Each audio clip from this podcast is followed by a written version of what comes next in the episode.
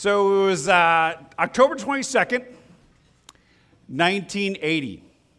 I had uh, just moved to Medford with my family from Edgewater Park, New Jersey.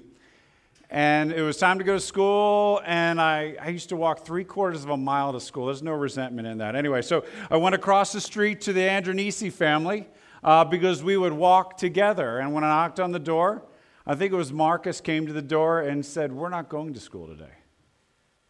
I was curious about this. And he said, It's because we're going to the Philadelphia Phillies World Series parade. And I just silently walked back across the street. And as I was walking back the street, I remember jumping in my living room that morning because my dad told me, it was a late night and I was a young kid, that the Phillies had won. He was there. He was behind the left field foul pole when Tug McGraw struck out Willie Wilson to win the World Series for the Philadelphia Phillies in 1980. Uh, we, uh, I went back. I told my mom. She easily succumbed. Next thing you know, we were at Lenape High School where my brother, who had, had already arrived on the bus, we took him out of school, and then the two families were on their way to the high speed line to come into downtown Philadelphia for the Philadelphia Phillies parade. It was it wasn't the parade that I expected to. It was just like two buses that went by. Anyway, but it was a lot of fun and it was a lifelong memory. Uh, but sports captured my attention early on. Uh, a few years later, we were celebrating the Philadelphia 76ers winning a championship. And there's something about sports that gave me a sense that I belonged and I identified with my team. And I think we have that sense in our moment now, right? There's something, there's, there's, some, there's few things like sports that can bring so many people together. Well, it wasn't just that I, felt a sense of belonging, but sports also had this sense that it would call the best out of me. I just loved competing. And it doesn't matter, to this day, I love competing, whether it's checkers, ping pong, basketball, whatever. If there is competition, I want it. Why? It's just, it just calls something better out of me, it calls the best out of me. And that really became this defining thing for me through growing up. Sports would give me a sense of identity, belonging, and it would bring the best out of me. But as, as, I, get old, as I got older, and uh, the pitches started curving away from my bat inexplicably, and I had some health problems, and everyone started getting a little bit faster, a little bit taller, a little bit stronger. Uh, sports didn't necessarily continue as my only thing. And as I started seeing some adult type challenges like family members with cancer and grief and anger, as I started experiencing religions and ideologies sports just sort of lost its ability to soothe me and give me the sense that everything was okay. Sports, though, in its sense of belonging and bring the best out of me, almost became a placeholder that pointed to something deeper. As I started wrestling with issues, I remember being in college and having the sense, though I know that there's a good and I know that there's a wrong, but I have no basis for it somebody pointed me to the teachings of Jesus. And as I started reading about Jesus and I started reading about his teaching, I just found that he understood me. He understood my longings. He understood my motivations. He understood why I did what I did. And I just said, I got to try this out and I need to follow where it leads. And it just kept leading and it became very, very real. And I found myself into a community of faith. And in this community, I saw lives change. I saw something about something that I had that intrigued me in sports, but at like a 100x level. About how a community can come together with a certain kind of urgency that would create an unbelievable sense of belonging, acceptance, and that when it came together, it can be so much greater than the sum of its parts. And I, and I, and I found myself falling in love with the local church. And early on, truth be told, I saw the best of the church and I saw the worst of church. But I realized just how powerful the local church is, how powerful those relationships can be, how powerful it can be when people come together with a commitment to love each other, when a commitment to serve beyond themselves. And I saw, wait a second, I really believe that the local church is the hope of the world. I, I, I, I, came to believe it. it. It was this conviction that held on to me to the point where I said, I have to give the rest of my life to this. If I can serve this world in some way, I'm going to serve the local church because when a local church is in a community, when somebody has a local church in their life, when the kid has a church to grow up in, there's something powerful that can be transformative for each person and for each community. And so I gave myself to serve that. But that hasn't been everybody's experience. In fact, uh, 92% of Americans would say that they believe in God, but on a weekend, on any given weekend around here, only about 15% of people will find their way to church. It's not that people don't believe in God. I don't think it's that people don't believe in God. They just haven't found a church that captures their emo- imaginations or a church that should represent a community that believes in this kind of God. I'm a big U2 fan. There's a couple of songs that have kind of put this all together for me. One is a, a relatively little known one called Acrobat. Uh, in that song, he says, I'd believe in the movement if there was one I could believe in. He says, I'd break bread and wine if there's a church I could receive in because I need it now. He says, I must be an acrobat to talk like this and act like that. I mean, he knows, and we all know. Who of us lives up to our own standards of life, let alone the vision that God would have for us? At, all, at, at every level, we all know that we talk like this and we act like that, and who wouldn't need a community of acceptance where we could receive grace? I think that's the church that he was longing for. I think that's the church the world is longing for. And another song you probably know, he, talks about the things that he has found to be true, but he still hasn't found what he's looking for. I believe that Bono and the communities around us deep down are looking for a community, a church that will live out a vision of love and compassion. A, a community with a sense of urgency about what's true and, and, and good and love and grace. A community of compassion. A church that would truly uh, live up to a vision of being hope for the world. I think for a lot of folks, They've heard it and they've seen a kind of community, but when it comes to church, they haven't seen sort of like that body, that organism, that living thing that can become greater than sum of its parts. What they've experienced is institution or a building.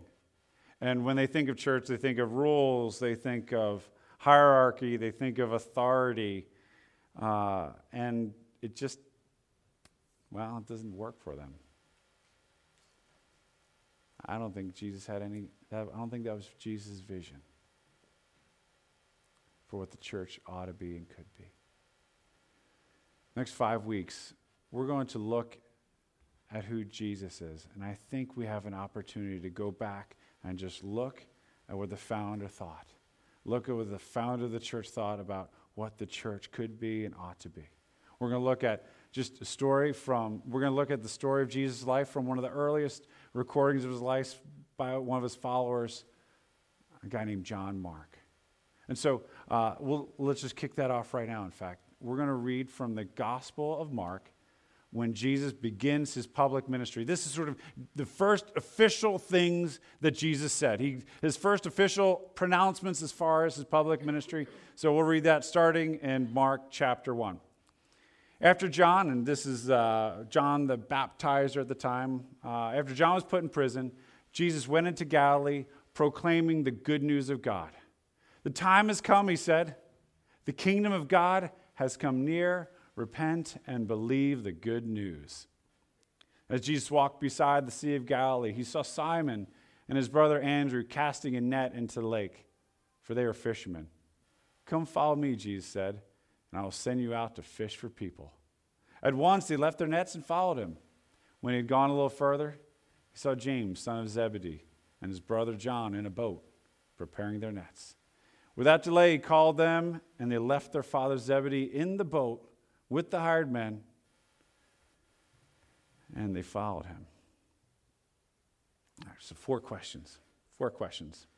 First thing Jesus says is like, hey, I've come to bring the good news of God. So, question number one all right, what is the good news of God? What is the good news of God? And for a lot of folks, if they're not necessarily used to going to church, they're like, what do you mean by good news? You might think like Gandalf. Remember in the beginning of The Hobbit? He comes and finds Bilbo Baggins smoking a pipe outside of his hobbit hole. And uh, Bilbo sees Gandalf and says, Good morning. And Gandalf replies, well, What do you mean? Do you wish me a good morning? Or mean that it is a good morning whether I want it or not? Or that you feel good this morning? Or that it is a morning to be good on. I think a lot of folks, when they hear the church say, hey, there's good news out there, they, they, they kind of they kind of hear it through Gandalf. Like, what do you mean? Do you wish that there's good news? Or do you say that there's, a good, there's good news out there whether I want it or not? Or you just feel good about news? Uh, or that there's news and you better be good. I think that's a lot of times what people think about when they think of the church. And here's the thing I think uh, part of the problem here is that Jesus has a PR issue here, right? A, a, public relations issue because good news just doesn't work today, right? I remember when I was a kid, I, I, I spent some time in the Lutheran church growing up and I was confirmed there, and they gave me a good news Bible. It was a black Bible with gold trim, and my name was on it. I was pretty excited about it. It had pictures inside, and I brought it home. I was all pumped. I was going to start reading my Good News Bible. But here's the thing: when I got got home, I could I had the choice. I could either read my Good News Bible or watch the Amazing Spider-Man. I mean, you, it's hard to compete with the adjectives and superlatives today. I mean, why go for good when there's amazing? And honestly, you know, we're, we're, we're, in this like startup thing, and so we're thinking about words, and it's hard to compete with the adjectives and superlatives that are out there. If you don't string three together, that's, you know, like, do you have anything of substance for us, right? And so, so Jesus comes and offers good news, and people are like, all right, whatever, I guess there's news, and I better be good. A lot of times, uh, some translations, they actually translate the word good news as gospel. And the good news is like, it's like the, the, the true sort of phrase that it would translate to. But gospel is sort of an old English word that I think is actually more helpful to us. I'll tell you why. Uh, the, the specific term that Jesus was using, was using there was rarely used. I guess they didn't believe in adjectives and superlatives. Anyway, so it, they didn't use that word very often. It was used on specific occasions. Whenever there was a gospel, it was sort of a historic, epic, changing event. Like when uh, a new Caesar was born, there would be heralds that would be sent throughout the Roman Empire to announce the gospel of Caesar. There's a new Caesar, there's a new heir, there's, there's going to be a new ruler. Everything will change someday. Uh, some of you, uh, some of you may have run a marathon here, and you may or may not know why we get the number 26.2 when it comes to a marathon. Well, when they're instituting the modern day Olympics in 1896, they they harken themselves back to this moment in Athens in 490. Athens was, in Athens, they were the first people to start thinking about like some rudimentary forms of democracy. And they were experimenting with that. And then Persia came in and they sort of took over, and the Athenians were slaves to the Persians. But there's this battle that occurred. There was a battle that occurred in the, in the city of Marathon. And the, and the Athenians defeated the Persians. And uh, Phidippides the, the Athenian soldier ran back 26.2 miles from Marathon to Athens to announce to the people of Athens, You are now free. The, a war has been won on your behalf. He announced the gospel of good news to the Athenians that they are now fundamentally different. Their status has changed. The world is now different for them and then he died. So they remembered Phidippides for that moment of announcing a gospel. Well, Jesus comes and he announces a gospel, which is a very politically charged thing. He's like, no, no, no, no. The kingdom of God is now here. All right, so what is the kingdom of God? That's the next question, all right? So, what is this kingdom of God? The kingdom of God means that God has come, that God has come to restore this world, that the Creator has come to remake what, remake what is broken. The Maker has come to return people's hearts to Himself. That the lover has come to re-win his bride to Himself. The kingdom of God means that God has invaded this world to restore to the order they originally intended it to be. Now, uh,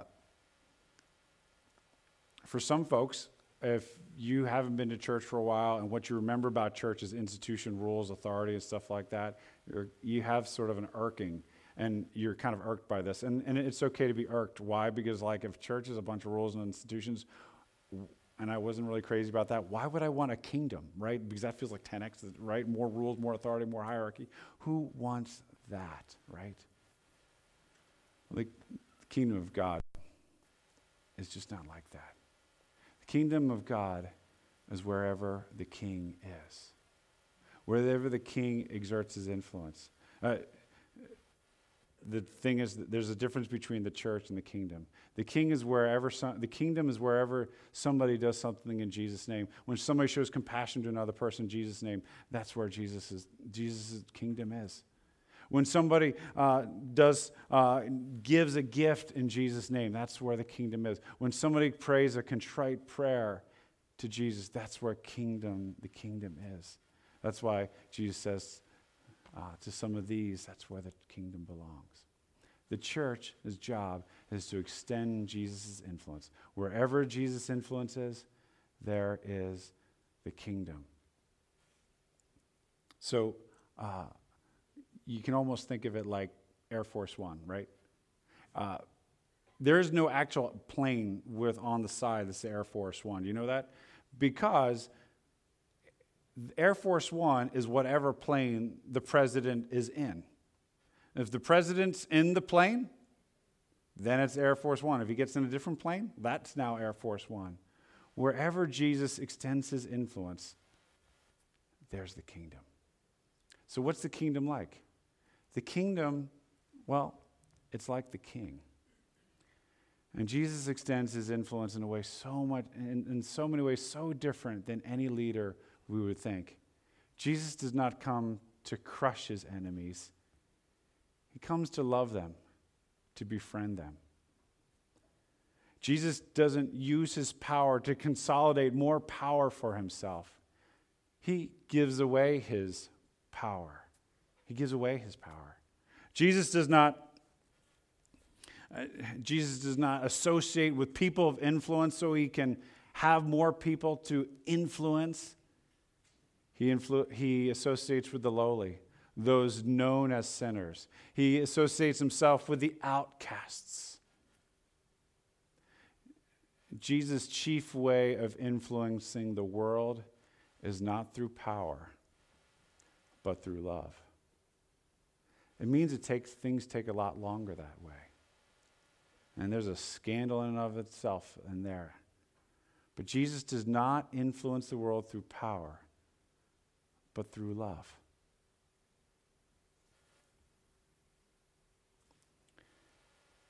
We got our name by looking at the way Jesus leads.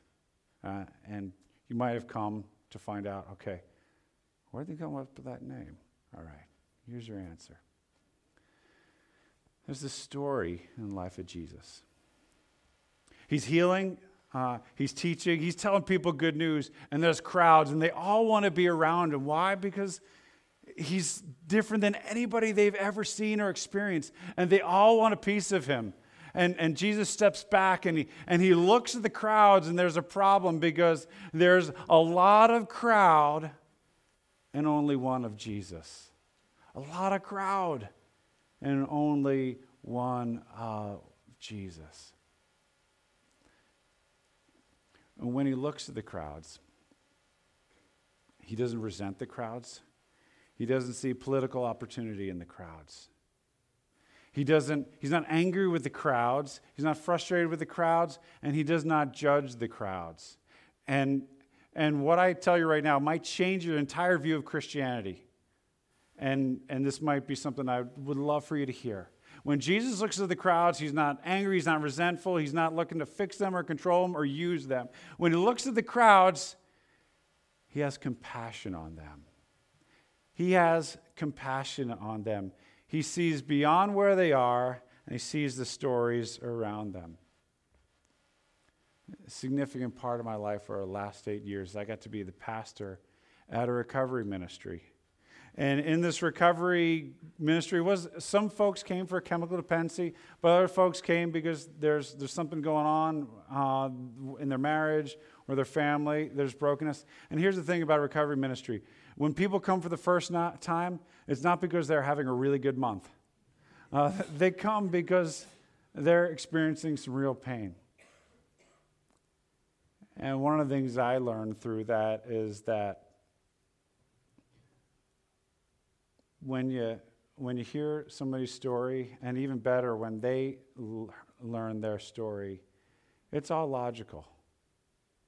Sometimes you, you, you, might talk to somebody, you might know somebody, you might be looking at yourself and say, How did I get here? How did this person get here? Once you hear the story, you see A, B, C, D, E. The decisions people make that you wonder about, or you've made you wonder about, or the pain they're in, it's all logical. It all makes sense. That's why people got to where they are. And when Jesus looks at the crowds, he sees people in pain. They see people who hurt. They see people who are making bad decisions. They see, he sees people who are hurting others.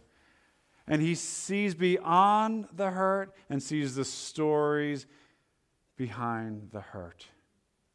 And when he looks on the crowds, he has compassion on them. Why? Because they're harassed and helpless, like sheep without a shepherd. He knows that there needs to be somebody to show love and care.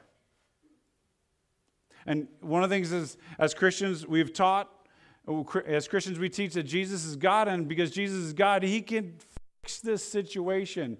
He has the power to address the problem with the Romans, address, with, uh, uh, address the problem with uh, the, the false Jewish teachers. He could pull out his Jesus wand, he could do a Jedi mind trick, and he could fix the crowds. He could fix the crowds. And you might be sitting here saying, I'd love for him to fix me. Here's the thing Jesus did not come so that people would get fixed, he comes that people would feel loved. Because at the end of the day, he doesn't want to fix you, he wants to know you. He doesn't want your life to be lined up with him, he wants a relationship with you. He wants you to love him and to know his love. And so uh, when he looks at the crowds and he sees the crowds as needing somebody to show him his love, and there's only one of him and many crowds, he has a solution. He says, Wait a second, wait a second. There needs to be a different kind of situation. He looks to his disciples. He says, You need to pray for more workers. We need a lot more workers. We need a community of workers. We need a community of people who embody my love, who embody my compassion, who will demonstrate the love and care that this world longs for. That can point people to the love and relationship in me that they long for and that I long for. That can help people find their way back to God. Because in God, all of our hopes and dreams lie everything that we long for, everything we wish for, everything that we want for the world, for our friends, for our family, for our children, he would say is hidden in him.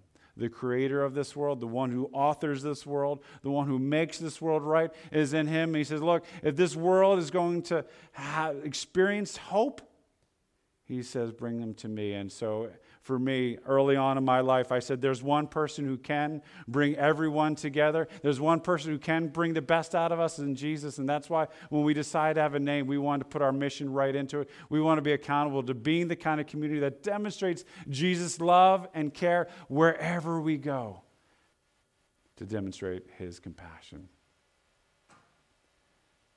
I, for me, when I experienced that kind of compassion for me, it changed my life. Jesus' compassion on the crowds. Has compassion for us. I found his compassion for me. Jesus has compassion for you. He sees and knows the stories behind the hurt. It's kind of leader Jesus is. And as a church, we want to follow his lead he will say, The Son of Man did not come to be served, but to serve and to give his life. That's who we want to be. It's what his kingdom's like.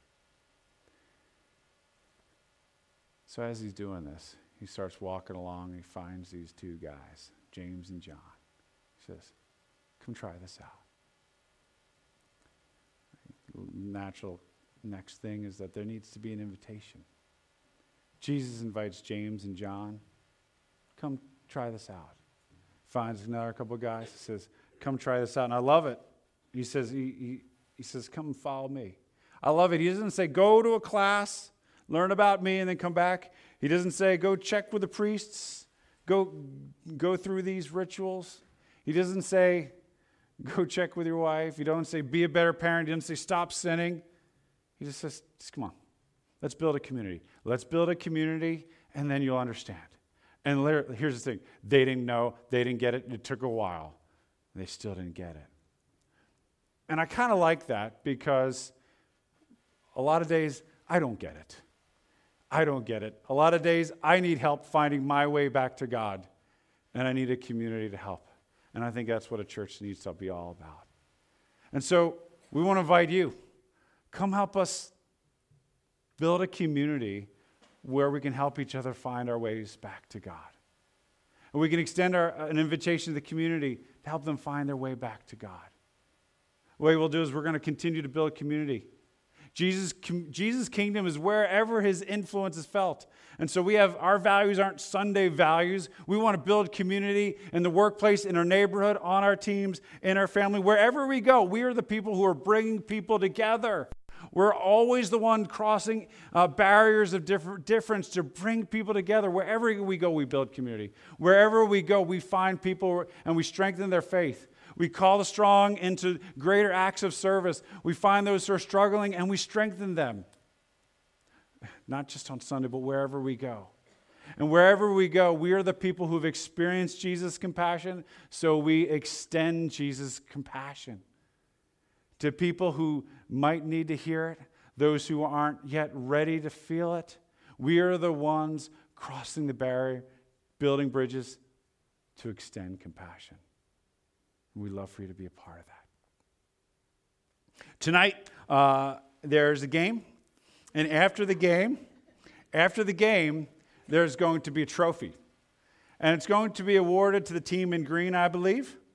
And I don't think there's going to be much of a doubt most of the night. Well, um, on that trophy, it says the name Vince Lombardi. Vince Lombardi was the first one, I, would say he's the first one to win the trophy, but they didn't name the trophy after him. But he's the first one to win the Super Bowl. And he's one of the greatest coaches of all time. There was this moment in his coaching where things just weren't going well. The team wasn't getting it. They, uh, he was getting frustrated, so he brought the entire team into midfield. They brought, he brought the entire team into, in, into the center of the field, he went and picked up a football and he says, All right, let's just start with the beginning. This is a football.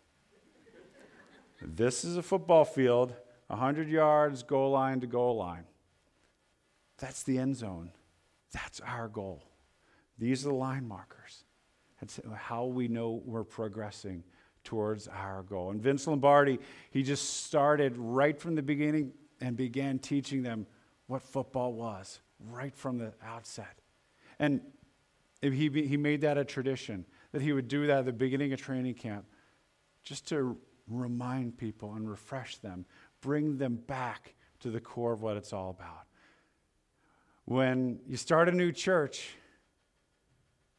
news that is good and something good that is new, we have the opportunity to kind of go back and look at the first principles, look at the first thing.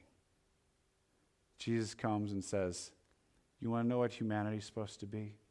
Look at my life. You want to understand love? See the way I die, see the way I serve. You want to understand community? Watch how I bring everyone together. We have the opportunity. We have the opportunity to think this thing out. And maybe that's you're that, that kind of person. You're like, hey, you know, I love to try something new. I'd love to build something new, and we would love for you to be a part of it because we know that we know this is true. We can't do this alone. This is something that we want to include the entire community to be a part of. And we need more and more people to be part of this team. We'd love for you to be a part of it. Next few weeks in particular, we're just going to be asking the question what is this good news? And what would a church of good news look like? for our community. Let me pray.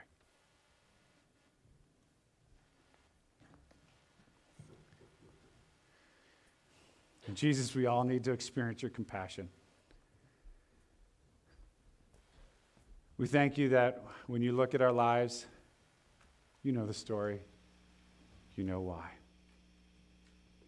And God, um, we can resist that compassion sometimes. We ask that you just make it real to us. Make it so real to us that we, be kind of, we become the kind of community that extends compassion wherever we go.